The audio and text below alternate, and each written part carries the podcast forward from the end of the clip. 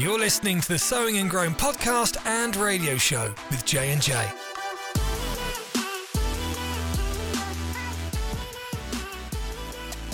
Hello, everybody. We're back, and hey, you're back. You're like, what do you mean? I turned your podcast on. I know, but I'm saying you're back for another day. Mm-hmm. Have you f- fed on his faithfulness at all? So I went over this with my students. I just saw this today, and it was really inspirational. And I got to give credit to my mom, honor to my mom where it's due.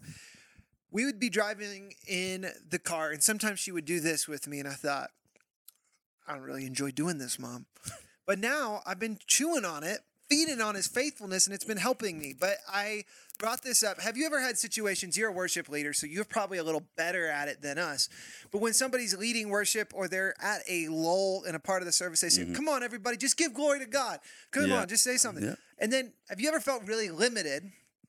Obviously, when you're filled with the Holy Spirit and you can glorify God in praying in tongues, you're not limited. But in English, you say like Hallelujah, praise God. God, you're good. What's another one? Uh, Right. So my mom taught me this. She said, you know the alphabet. Give an adjective for God from A to Z. So we'd go down the car and she'd be like, all right, we're on B, guys. What are we going to say? God's bold, mom. God's we- bold. But then the challenge is to try to associate a scripture with it. But as you get good at this, man, you can just go. God is always there. He's an ever present help in time of need. B, mm-hmm. he's benevolent. He's loving. God is love. God's beautiful. He's- C, he's compassionate. D, he's our deliverer. E, he's everlasting. F, he's faithful. G, he's gracious. Yeah. That's and you'll really get good. really good at giving God glory. And you go, why is that a big deal? Well, I'll tell you why it's a big deal because we learned about faith last week and it's connected. Abraham did not grow weak, but was strengthened Right. in faith, giving glory to To God. God. You want to know something I'm actually embarrassed about, but I'll go ahead and just reveal it anyways. Is when I go through the alphabet, like when you're like, "Hey, he's this, B, he's that." See, like I get too far along, I, I forget what the next letter is. I have to gotta go back. I gotta start from the beginning. I'm like A B C D F G. H, Okay, we're on. I do too. We're on I now. I do too. Oh. You don't have to feel bad about that. Okay. I just wasn't that deep and I've been practicing. I've been practicing my alphabet, man. it's good. I can almost do all the way to Z. No, I can. But you know what's hard? Oh, go ahead. Go ahead. Uh, but why I was really excited was a student just posted something and he went from A to Z. And I looked up X. He had X R I S T O S. It's like ex Christus, which I think is a Greek form of putting Christ. Thought, hey, he put forth some effort to figure that out. That's pretty Yeah. awesome. Yeah. Uh, another thing that this is good for. Sometimes you may be overcome with anxiety and, and insomnia, not insomnia, insomnia. but you're in there and you're encouraged to count sheep.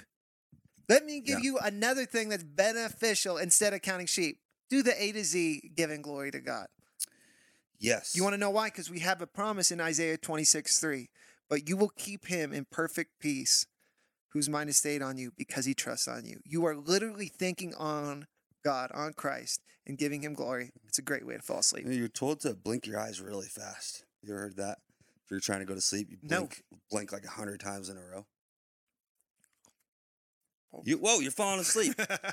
I was trying I have to a mint in my mouth. That's problematic. All right, he's gonna spit out the ma- and then he's gonna spit out this podcast because he's taking this one over. Yeah, no, We're I was going to say something else.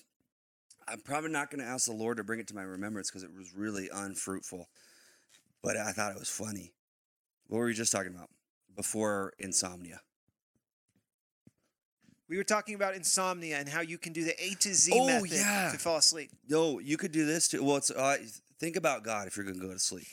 But if you want a brain challenge, you start the alphabet song, start the song, but start it on B. But you got to keep the rhythm and the melody. It's like B C D E F G H I J K L M N O P Q R S T U V Y X Z, and then I it's feel a- like you're doing Twinkle Twinkle Little Star. yeah. Well, is that's it the same? It's the same. oh, Twinkle Twinkle is the same as the alphabet song. wild. Twinkle A B C D little star. Right. H I J K L M N O P. See that I, God didn't bring it back to my remembrance, but I, I remembered it all on my own. awesome. Give okay. God glory. Glory. I'm gonna practice that though. Uh, one letter of the alphabet, you attribute that to Him and give Him and give Him glory for it. It's gonna be good. Next time I'm leading worship, y'all. we're Let's gonna do ABCDs, let's- we're gonna take the next ten minutes. Okay, write it down. Okay, um, this is what we're gonna talk about today. Uh, oh, I think it was last year. Was it last year or maybe the year before? Pastor Mark had a series called "The Undeniable Church."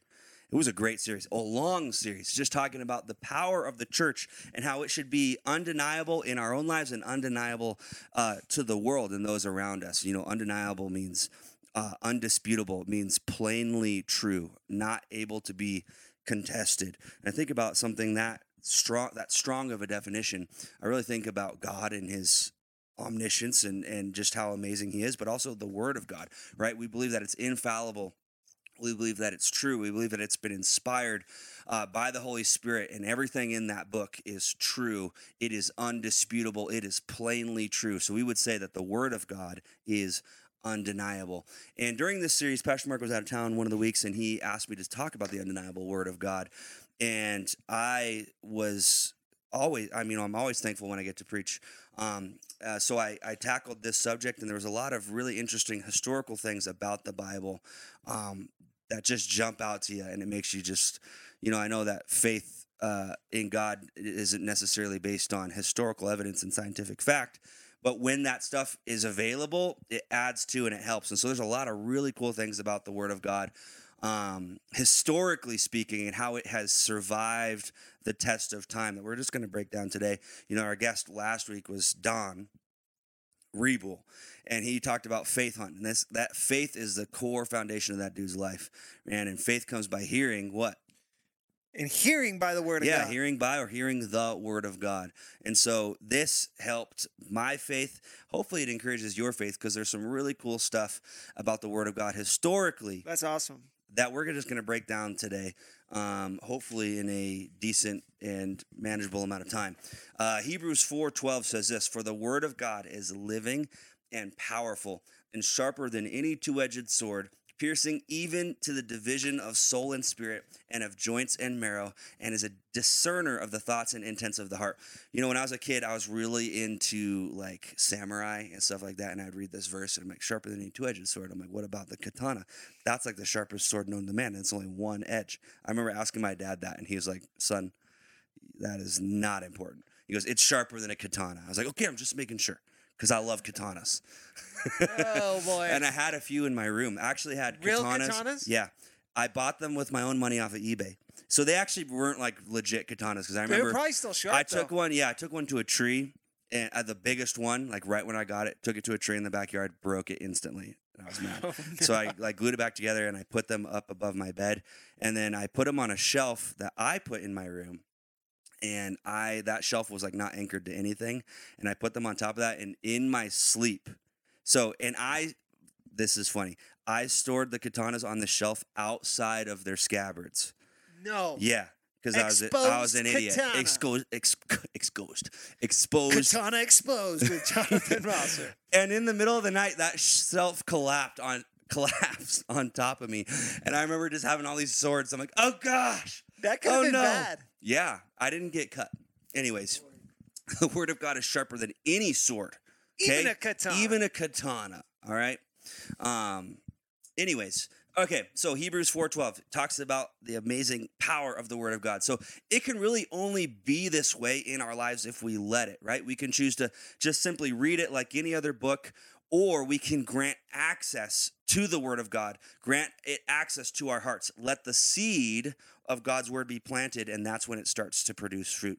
So the Word, you know, the Word on the page really has no power until you let it enter your heart. The Word of God, if granted access, that's when it becomes undeniable to Yeah. you, right? We're going to talk about how it's become undeniable and really un uh, relinquishable. That's a fun word in society, but more importantly, it needs to become undeniable in your heart. And the first step of that is granting it access. It's some of that epignosko, right? You start moving into epignosko, which we talked about in a previous podcast. Yes, we did. So um, its power is undeniable, and actually, the the physical written word of God that many of you um, have on your nightstand, right, or uh, or have it on your phone. Um, it's been undeniable for almost three thousand years. Okay, so it's really ha- it's survived and endured for generations, so that everyone who reads it can begin to to write it on the tablet of their heart, right? You know, the old covenant was written on tablets of stone, it was written on scrolls, but the new covenant that Jesus established is written upon our hearts. Yes, sir. Right? I'm thinking about I'm reminded of a certain movie which won't be named, but there is a quote in this movie and he says what you're trying to kill is an idea, and ideas are bulletproof basically he's saying like you can get if i write it on a paper you can burn that paper but it's ingrained in my brain it's ingrained in my heart therefore it can never go away You know what I just thought of? Because you're talking about the heart. Yeah. It being written on our heart. Is we have such big warnings about the heart that guard your heart because Right. out of it spring such things. But God put his word in our heart so it could spring out in our life in every Yeah. situation and be undeniable in our life. absolutely You can't get rid of it once it's in You the heart. can't, That's why you right. got to guard what gets in there. absolutely But God's going to write it right on there. yes sir right so he uh, it's been preserved and undeniable for 3000 years about 3000 years so that we could write it on the tablets of our hearts. So we're going to dive into this. So the bible and how it came to be really is a miracle in and of itself. So the bible isn't just one book written at one time by one or a few authors like most books right? It's a compilation of 66 books split into two main sections. We've got the Old Testament, that's 39 books, and then we've got the New Testament, which is 27 books. All right? This is 39 and 27. 39, 27, making up 66. So the 66 books of the Bible were written by some 40 different writers. And they all lived in 10 different countries spread out over three continents. And they spoke different languages and came from different backgrounds. Each author were writing under the divine inspiration from the Holy Spirit. Right. That's amazing. 2 Timothy 3:16. All scripture is given by inspiration of God. So who's this is who the writers really included. That we had prophets, we had poets, we had kings, doctors, herdsmen, tax collectors, we had theologians, scribes, fishermen, tent makers, just a myriad, a smorgasbord, a plethora. Love those we love the word plethora on the Sowing and Growing podcast. of different writers, and all of the authors have one single unified theme, and that's this God's love for humanity and the plan of redemption through Jesus. And you can literally find Jesus in every book. And I'm not going to take the time to explain that, but just do a quick Google search. And, and every single book, from Genesis to Revelation, the theme is Jesus. You can see Jesus in every single book um, Luke 24, 27, and this is the Passion Translation, says this And beginning with Moses and all the prophets, he carefully unveiled to them the revelation of himself throughout the scriptures. He's talking about Jesus. So from the very beginning, Jesus is revealing himself through every single book. So, sorry, if you need to say something, then Keep go going. for it. I'm Otherwise, I'm, going to keep something. going. So the authors wrote. They wrote um, in they wrote in their homes. They wrote in prisons. They wrote in ships caves, they wrote in palaces and on hillsides. So the diversity of each writer was so great, yet their story is all the same. And their writings spread over a period of 1600 years. So that there could be no collusion, right, or communication, right? They, this hey, person, Jonathan, write this because yeah, I'm hey, writing I'm this. writing this, and I think it would really be good if you kind of wrote the same thing and, and maybe expounded upon It's it. It's going to make it more. yeah, it's going to make it more It's going to believable give it validity. right? They it, it was written over 1600 years. People who wrote things in the New Testament that were confirmed by people in the Old Testament didn't live at the same time. Some of them didn't even have access to what was written back then, yet God inspired them to write something that was confirming something in the Old Testament. It was amazing. So it was written over 1600 years. There could be no collusion or no communication. So think of it like this 40 different writers spread over 55 generations, producing 66 books. And yet, when these books are placed together, there's perfect unity and harmony about them, and they all fit together, kind of like a jigsaw puzzle. Seriously. It's amazing. It's supernatural.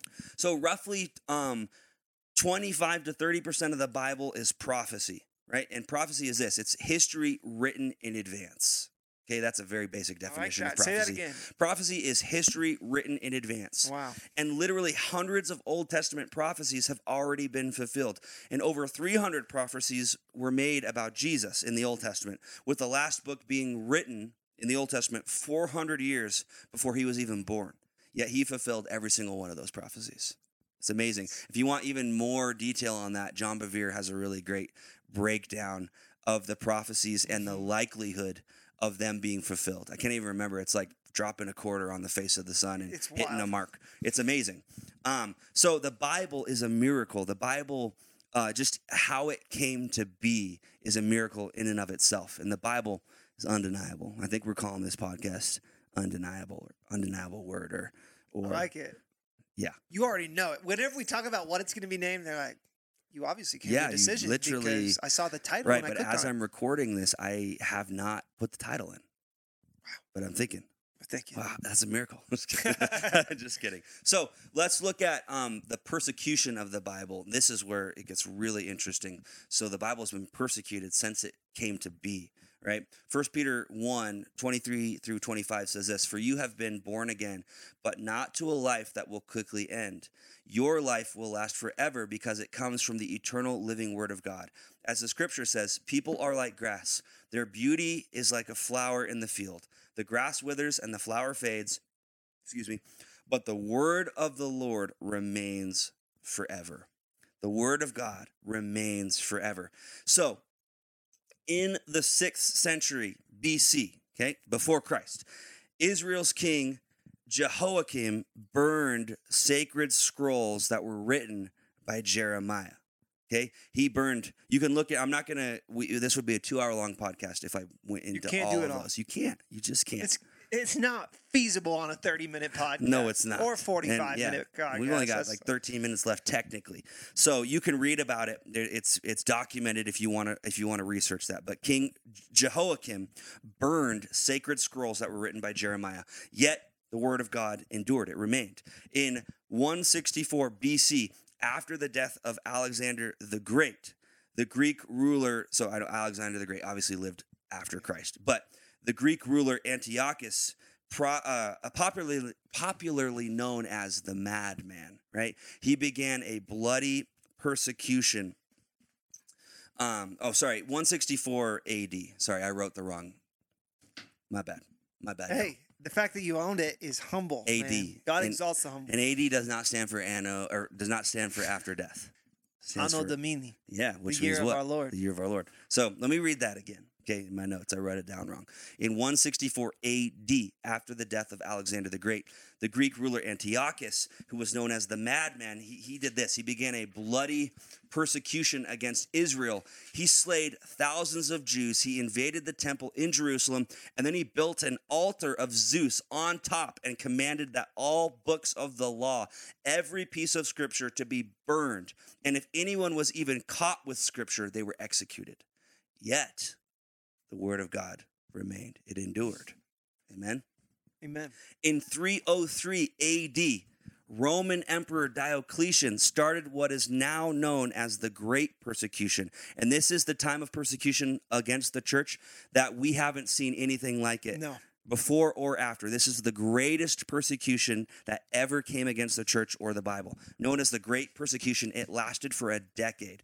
This was the worst persecution of the church. Diocletian and his successors, Maximilian, uh, Galerius, and Constantius, they hunted Christians like animals. They burned down all the churches. They burned every copy of scripture that they could find. And when Diocletian left the imperial office, he, boast, he, he boasted this. He said this I have completely exterminated the Christian writings from the face of the earth. That's what he wrote. He wrote it in ignorance because the word of God endured. Amen. In the 1500s, during the Dark Ages, where all forms of learning and literacy, literacy were suppressed, the Catholic Church actually banned Bible ownership. They banned Bible reading. Um, really, they were the only ones who could read it. And all copies outside of the church hierarchy were burned, and Christians were denied access to their Bibles for a thousand years It's crazy. crazy. All forms of learning, right? It was like the That's why it's called the Dark Yeah. Ages. yeah, the dark ages.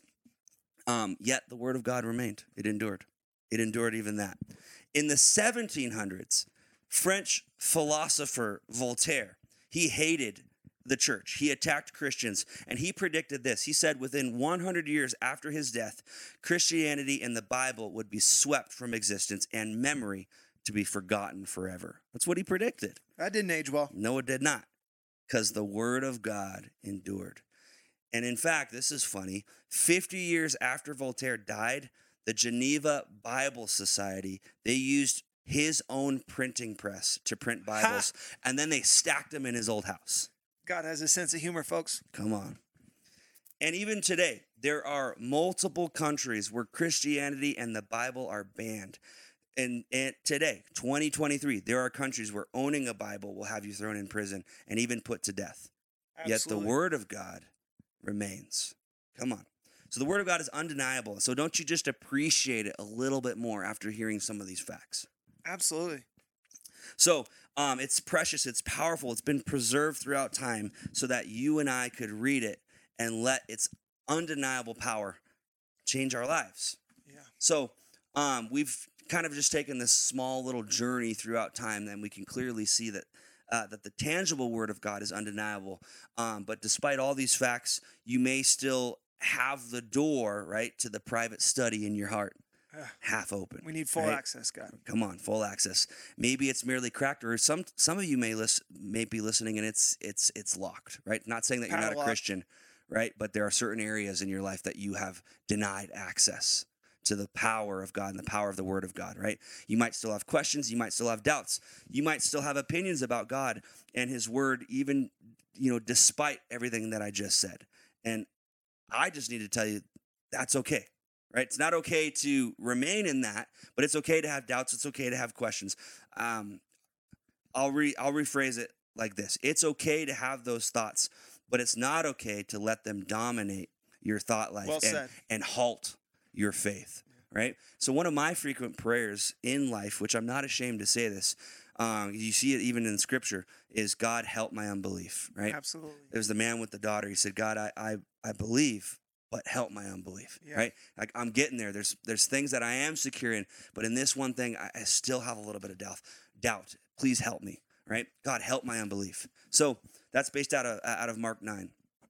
I'll, I'll- I'll I'll give you some some uh, uh, background here. So when the disciples, when they couldn't cast the demon out of the, the, it was actually the man's son, right? Then Jesus shows up. He actually scolds his disciples and the scribes, and he tells the man, "If you can believe that all things are possible to those who believe," and the man says, "Lord, I believe, but help my unbelief." In other words, he's saying, "Lord, I believe. I have faith, but if we're being honest here." I have a little bit of questions because over the last hour, I've just watched your disciples do everything that they could, right? And it was a little bit it was traumatic because the son was possessed. They were yelling at him. They i mean you i don't know how it was but you know if you think about what an exorcism and it was probably not calm right so he's like i have a little bit of Not doubt just an exorcism, a failing Right, a failing exorcism, right? Over the last hour, it was a little traumatic with the yelling, the shouting, and the debating, right? Multiple failed exorcisms. Um, my faith is shaken a little bit, right? If we're being honest here. Um, so, Lord, I need your help. That's what he's saying. If, the, if, if, if this was the Jonathan translation, that's how I probably would write it. And so, Jesus was actually anointed his disciples for their lack of faith, but he was compassionate towards the man and him uh, and his seeming lack of faith, right? So the disciples had lack of faith, and so did the man, but he was annoyed at the disciples, yet had compassion on the man. So I'm reminded of 2 Corinthians chapter 12, where God tells Paul, My grace is sufficient for you, for my strength is made perfect in your weakness. And so Paul, what Paul was doing was he was acknowledging his inadequacy, and so was the boy's father. This acknowledgement of our own inadequacies is what really enables the grace of God to work in our life. Yeah, and Paul didn't just acknowledge it. He said, "I Yeah, glory. I, glory. boast I in boast my in my weakness. Talk right? about a vulnerability or a genuineness to be like, man, Yeah. the same man who said, "I am what I am by the grace of God." So in some instances, you might be listening. This might be the key. There's that area in your life that you can't get past, but you are not willing to acknowledge the inadequ- inadequacy. Yeah. You're not willing to acknowledge the lack of faith. Say, God, I believe. No, I'm strong, man. I'm a Christian, right? I'm, I'm leading a small group. Like, I, I, I got to be 100%. You got to acknowledge those areas You got to rely upon Him. Come on. Funny little tidbit to give you a little bit of a breather, and I think Yeah. it's really interesting. Bach, John Sebastian Bach, amazing composer, came about right around the Reformation when there was a rebirth of the Word of God. Yeah. The whole thing that it was founded upon was sola scriptura, which means only the Word. That's Mm. Right, the only only, the Word. authority that we have on this earth. He would finish each of his compositions with with SDG, which it's in Latin, I believe, but means so de gloria, which means Yeah. only for his glory. Wow. And at the top of all his compositions, it would have JJ, which was like Jesu, which means help me Jesus. That's how he would he would pray before he did all of those famous works. End capped and started with prayer and acknowledgement of his glory. That's awesome.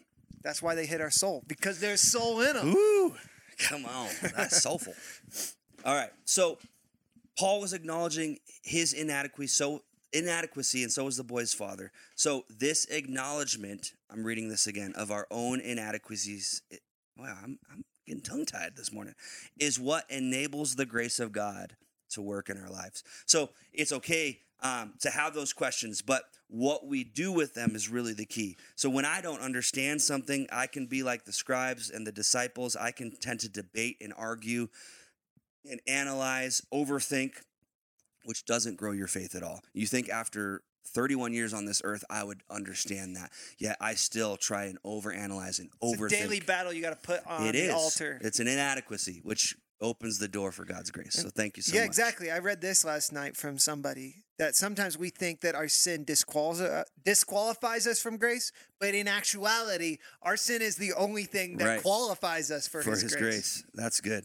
So I tend to analyze and overthink things, and it uh, and it doesn't grow our faith at all. And if it did, if that actually did, We that- would be faith giants. right, and that boy would have been healed, right? Because the disciples were just debating, and the and the Pharisees and the scribes got involved too. It was just one big argument, right? If you ever want to see a big argument, you know, C-SPAN actually. That whole statement's funny. Yeah. If you want to see a big you argument, want to see a big argument? Just tune into C-SPAN. C-SPAN when they're when they're when they're recording what's happening in the in the Capitol or BBC in Parliament. Wild That's stuff. wild. Hi! Yeah, like some guy will be down there and then like everyone's shouting him down. Yeah, yeah, yeah, no, no, no. Like it's nuts, and that's how Parliament operates over there. Um, so if you want to see a good argument, tune into C-SPAN and BBC. Okay. so if arguing would would have grown, and if arguing would grow our faith, we would be faith giants by now. So I can do that. I can overthink. I can analyze, or I can do this. I can say, God, this doesn't make sense to me, but I don't have to figure it out. Right? I thank you that your grace is enough, and when I'm weak, you are strong. And then move on. Right? There are certain things that I don't understand. That if I try and figure those things out, my faith gets halted at that moment and I will cease to grow. Because there are some things, uh, I can't remember what scripture it, it is. It's in the Gospels, and John says, not John, but Jesus says, um, like, right now you don't know, but later you'll understand. You know what I'm talking about? Yes. That's true for a lot of things in life, and we can't, we don't want to wrestle with that, being okay with not understanding and not Secret knowing. things belong to the Lord. Yeah. So we need to say that. It says, Your grace is enough. When I'm weak, you're strong, and then move on, right? You know that I've, I- what I found is that whenever I do that, I either get the answer for what I'm looking for in God's timing, or I stop caring about it and it becomes a non issue, right? And that's a beautiful thing um, to live in that assurance and peace and, and being okay with not understanding. And it's not like every time that gets brought up, I'm just like, man, like I don't get that. But God, like there becomes a time where, at least in my life, certain things. I'll just even say this. I'll be vulnerable about this. I I, I kind of talk about it a lot, but just how my dad passed away and all the things that happened with that and the what ifs and the A lot of why. questions. Um, when that gets brought up now, I'm okay. I literally am okay with not knowing and not understanding that. And it took me a few years to get to that It's a process. to get to that point. Yeah, it did. But I can honestly say that, like, do I miss my dad? Do I still, if I allow myself, I can start developing new questions and get a little upset. But now when that subject gets brought up, I'm okay. I'm totally okay. I'm thinking of something on the converse that's beneficial and good that we tell people with prophecies that may not make sense at the moment. Yeah. Somebody comes and says something to you, they believe as an utterance from the Lord, maybe a word of knowledge, word of wisdom, and we tell them, put that on the shelf. Put that Yeah. on the shelf. Put I'll give you an shelf. example of one that I actually need to get off the shelf. But I went forward one day with the minister and his wife, and they were just praying for people. I go forward for dealing with some sickness. And they go, "What's what's happening to you?" And I said, "I have some seasonal allergies," which is embarrassing to go forward. But sometimes God works on me like, stop dealing with these natural things that you can take a pill for and trust me for it. Use Right. your faith, just as Don was saying. Don't just have faith in a Claritin. Have faith in Christ and what Yeah. He paid for. Come forward. So I came forward, and she looked at me and said, "You're healed. Go put flowers on your desk at Yeah. work." So this was like six or seven years ago. I didn't even have a desk at work. I'm like, you missed it. But what did I do? I put it on the shelf. Guess what? Right now, I have a desk at work. Maybe it's the culmination Mm. of that prophecy, and I need to pull it off the shelf. So many of the questions we have in our mind, Mhm. we, we go with those weird prophecies like, I'll just put that one on the shelf. When those questions that are troubling, we don't understand it, treat it like a prophecy. If you don't Yeah. understand that scripture, understand that situation of what happened, that circumstance, Right. put it on the shelf. Put it on the shelf. When it comes back, you can pull it out, but God will reveal that to you. Amen. That's a good word. That's that's a wisdom in, of the day in and of itself, right there. It's too early to tell. Too early to tell. So when I had those questions to about my dad passing away, like I had times in my room where I was like shouting, yelling. Um, and you know what God said? Like He didn't answer a single question. God told me one thing, What and I was it? wrote and I wrote a song about it. He said, "Don't trouble your heart to put your mind at ease." Great song too. Thank you, sir. And what that means is that your spirit is the real you. Your spirit is always fully at rest, content, and satisfied. It's connected with God's spirit. And you will actually trouble your spirit and grieve the Holy Spirit when you try and figure something out intellectually that you're not supposed to. So he said, Don't trouble your heart just to put your mind at ease. Because we will always be chasing that feeling of peace and rest mentally because that's something that we ha- we have to take thoughts captive. That like that's part of your body, that's part of your soul that isn't renewed yet. So you're always going to be battling that. So you get a a temporary moment of peace in your mind. You're like, finally, I got that answer, and then something else, and then it's something else, and you're always chasing that high. The high being peace. Our brains are subject to obsessions, compulsions, and neuroticism, Yeah. which means that it actually gets hits of chemicals for Mhm. questioning and engaging with things. Yep. So the moment you solve that question, your brain's going to look for another question so it can get more chemical relief. Your spirit is not Yeah. subjected to obsession, compulsion, or not neuroticism. It's not. And it doesn't have issues. The issues of life can find their answer spiritually. Right. And what David said this bless the Lord, O my soul, and forget not his benefits. Your soul tends to forget that. Your mind, your will, and emotions forgets the benefits, forgets the joy, right? You got to remind your soul of Amen. that and you bring it into submission. So that was what God told me. He didn't answer a single question. Wow. He just said, Don't trouble your heart to put your mind at ease. And that's something I live by now. That's awesome. Um, so let's go back. Let's go back to that story for just a second. And can we all agree that the man's faith was increased after his encounter with Jesus? Absolutely. Right. Yes. But we need to realize that his faith was not increased by Jesus sitting him down and answering all of his questions. Right? He mm-hmm. didn't say, okay, now this is why this happened. This is why your boy was foaming at the mouth and why the disciples couldn't do it because, you know, he, I give him an accent. Jesus didn't have a. Wasn't a- uh, from Jersey? He, did, he didn't have a Boston or a Jersey accent. Right? He- his faith wasn't increased by all of his questions being answers answered. He didn't go through a list of reasons why the disciples couldn't get it done. He brought him back to the simple truth of believing. Of believing. And that's what faith is. We don't believe because we have all the answers. We believe despite not having all the answers. And genuine relationships are built on the foundation of trust. So Jesus brought him back to the simple truth of believing. If you could just believe. And that's a harsh reality, way easier said than done. Something I'm still working on, but I'm encouraging you, man, if you got those doubts.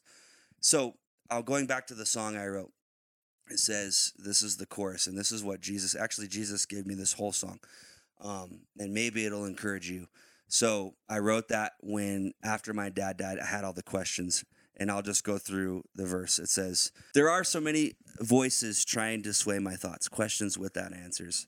My hope seems lost. I know your word is true, and I won't believe a lie. But my faith seems weak, O Lord, so help my heart decide. Thank you for going through that process, difficult as it was, and coming out the way you did because you're still helping people now. You could have mm-hmm. shipwrecked yourself, and in the process, people who were watching you shipwrecked them as well, but you came through to the other side Thanks. and found and decided what you were going to follow and who you're going to follow. So thank you for that, brother. And then he says what he said to me. And he goes, I hear you say, run, just run to me in the midst of your unbelief. Don't trouble your heart just to put your mind at ease. Because I am, or because I was and I am, and I'll always be what you need. Just lean into me. Um, and that's really sustained me through a lot. I know there's people who've gone through a lot worse things, um, but in that moment, man, that that really helped me. And even today, when I'm dealing with other things, that song always gets brought back up to me um, by my spirit, um, and it sustains me. So, running to Jesus in the midst of your unbelief. Yes.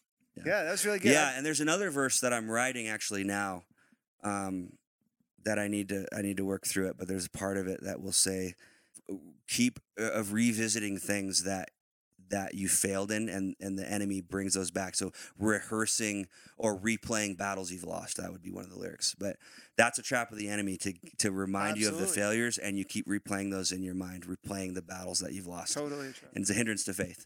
Anyways, that was my podcast on the Word of God being undeniable, letting it be undeniable in your own heart, and not letting doubts halt your faith. Yeah. I uh remember the original series that this was came from, uh, Undeniable Church. And Pastor Mark heard from God that God's people, the church, was made to be undeniable, not defiant. Yes. So often we try to defy things in culture instead of just living out the word. Right. So, for example, even our approach to the word, sometimes you talked about arguing and they were arguing about Mhm. casting the demon out. We use the word of God a lot to argue about. Right. Uh, one of the things that I don't know if it's a benefit from the Reformation is all the arguments that come from different denominations Yeah. that came from the Reformation. It's so dishonoring to the Word of God to argue about it, to defy wi- using the Word of God. You obviously defy sin in your life and a sinful culture, but that just comes from living out the Word of God. And I was reminded by a guy by the name of Dietrich Bonhoeffer. Yeah. He was in World War II in Germany, was a Lutheran minister, and ended up being martyred. And I mm-hmm. do use that word martyred by the Nazis because he was standing up against what they were doing secretively. Eventually got caught, was in prison, and they ended up killing him. But he had a quote. I had it on my Instagram all the way back in 2013, and I had to find it. But he said this Do not try to make the Bible relevant. Hmm. Its relevance is axiomatic. Do not defend God's word, but testify to it. Trust to the word. Hmm. And that's it. If we live a life in accordance to the word, Isaiah 55 said that God's word is compared to rain, compared to snow. It comes down and brings about a produce. It says that God's word performs that for which it is sent. So if we just release the word of God, doesn't mean people won't uh, disagree with it. You know, just because something's undeniable, they can't deny it, but they can disagree with it. People come Yeah. against you, but it'll be Yeah. not because it's evident in our life. Right. That's the word axiom literally means a self evident truth. And I'm even thinking about um, a quote that says, The truth is like a lion. It doesn't need your help. All you got to do is open the cage. Yeah. Or it's Yes. something like that. But like the word of God is self evident truth. It doesn't really need your help. Why, you, like, you don't need to debate it and prove it's. It's a self evident truth. People are either going to accept it or not. And I, I just saw a Facebook post. It was kind of harsh, but the person was like, "What, whatever you believe, whatever like your your thoughts are on the Bible, it's like you're still wrong and it's still true." Like, Yeah. ouch. That's harsh, but that's the truth. It's axiomatic. Exactly. And to be captivated by it in its rawest form and moved Mhm. by it. I want to read one more quote from Martin Luther, who really had a revelation, came out of the dark ages. He was studying as a monk, found out that the Bible talked about grace and faith and how it justifies Mm. us. The Catholic Church was dealing with things that were extracurricular to the faith that didn't Yeah. involve true salvation as the Bible lined it out. Yeah. Martin Luther didn't want to destroy the Catholic Church. He wanted to reformate, re- have a reformation. In the Catholic Church, he had the 95 Thesis, Yeah. nailed it to the door. Nailed it. Eventually, he got to a spot where he was taken in front of a council of the highest officials, the magisterium of the Catholic Church. And this is what he said. And I thought it was really powerful. Yeah. He said, My conscience is captive to the word of God. I cannot and I will not recant anything. For to go against conscience would be neither right nor safe. Mm. But to stand before people who literally could destroy your body, Mhm. kill you, as they had people in the past, and said, My conscience is captive to the word of God. It's become undeniable in me. Yeah. I can't Amen. go against my conscience. When you live like that, you don't have to argue with people. Mm-mm. Your life is a living letter of the word because you're living it. Amen. Whew. That's it. That's all. Do you want to do wisdom of the day? We've kind of gone long, but I yeah, love what you just ju- shared. Go ahead. What's your wisdom of the day? Um, kind of what I had just spoken on when I talked about my song and everything. That um, qu- questions being answered is not necessarily going to grow your faith because you're still going to have more questions because you're trying to chase something that will never ever be completely satisfied until we get to heaven, which is that unrenewed soul, right? Not your spirit, but your soul. Yes. So being content and embracing maybe embracing isn't the isn't the raw isn't the right word but acknowledging your inadequacy and letting it be an invitation for grace I like that. I'm going to say to not argue and not to go into the Word of God, the study of it, the preaching of it, the discussion of it with an argumentative atmosphere. It's dishonoring to the Word of God to approach it, to argue it. Approach it with a heart to believe it because it's undeniable. And when that becomes undeniable to us, it'll be undeniable to those around us through our expression of what we've received. amen you want me to pray Pray us out, brother. i want to pray father god we thank you drop my phone. We thank you for your word. We thank you that it's true it's self-evident and it contains the power to transform our lives if we let it. So today and every day father god we take an account of the rooms of our heart and what is allowed what you're allowed to have access to, Father God. So if there's anything in there where the door to the private study is locked, we just unlock it and we let the Word of God in, Father God, so it can change us from the inside out, Father, that your Word would truly be undeniable, an undeniable force in our lives, that it changes us so we can change other people, Father God. Help us. I thank you uh, that you uh, embrace us even when we have doubts, Father God. Let us learn to run to you even in the midst of our unbelief, Father God, so that you can comfort, satisfy, bring peace to our hearts. In Jesus' name, amen.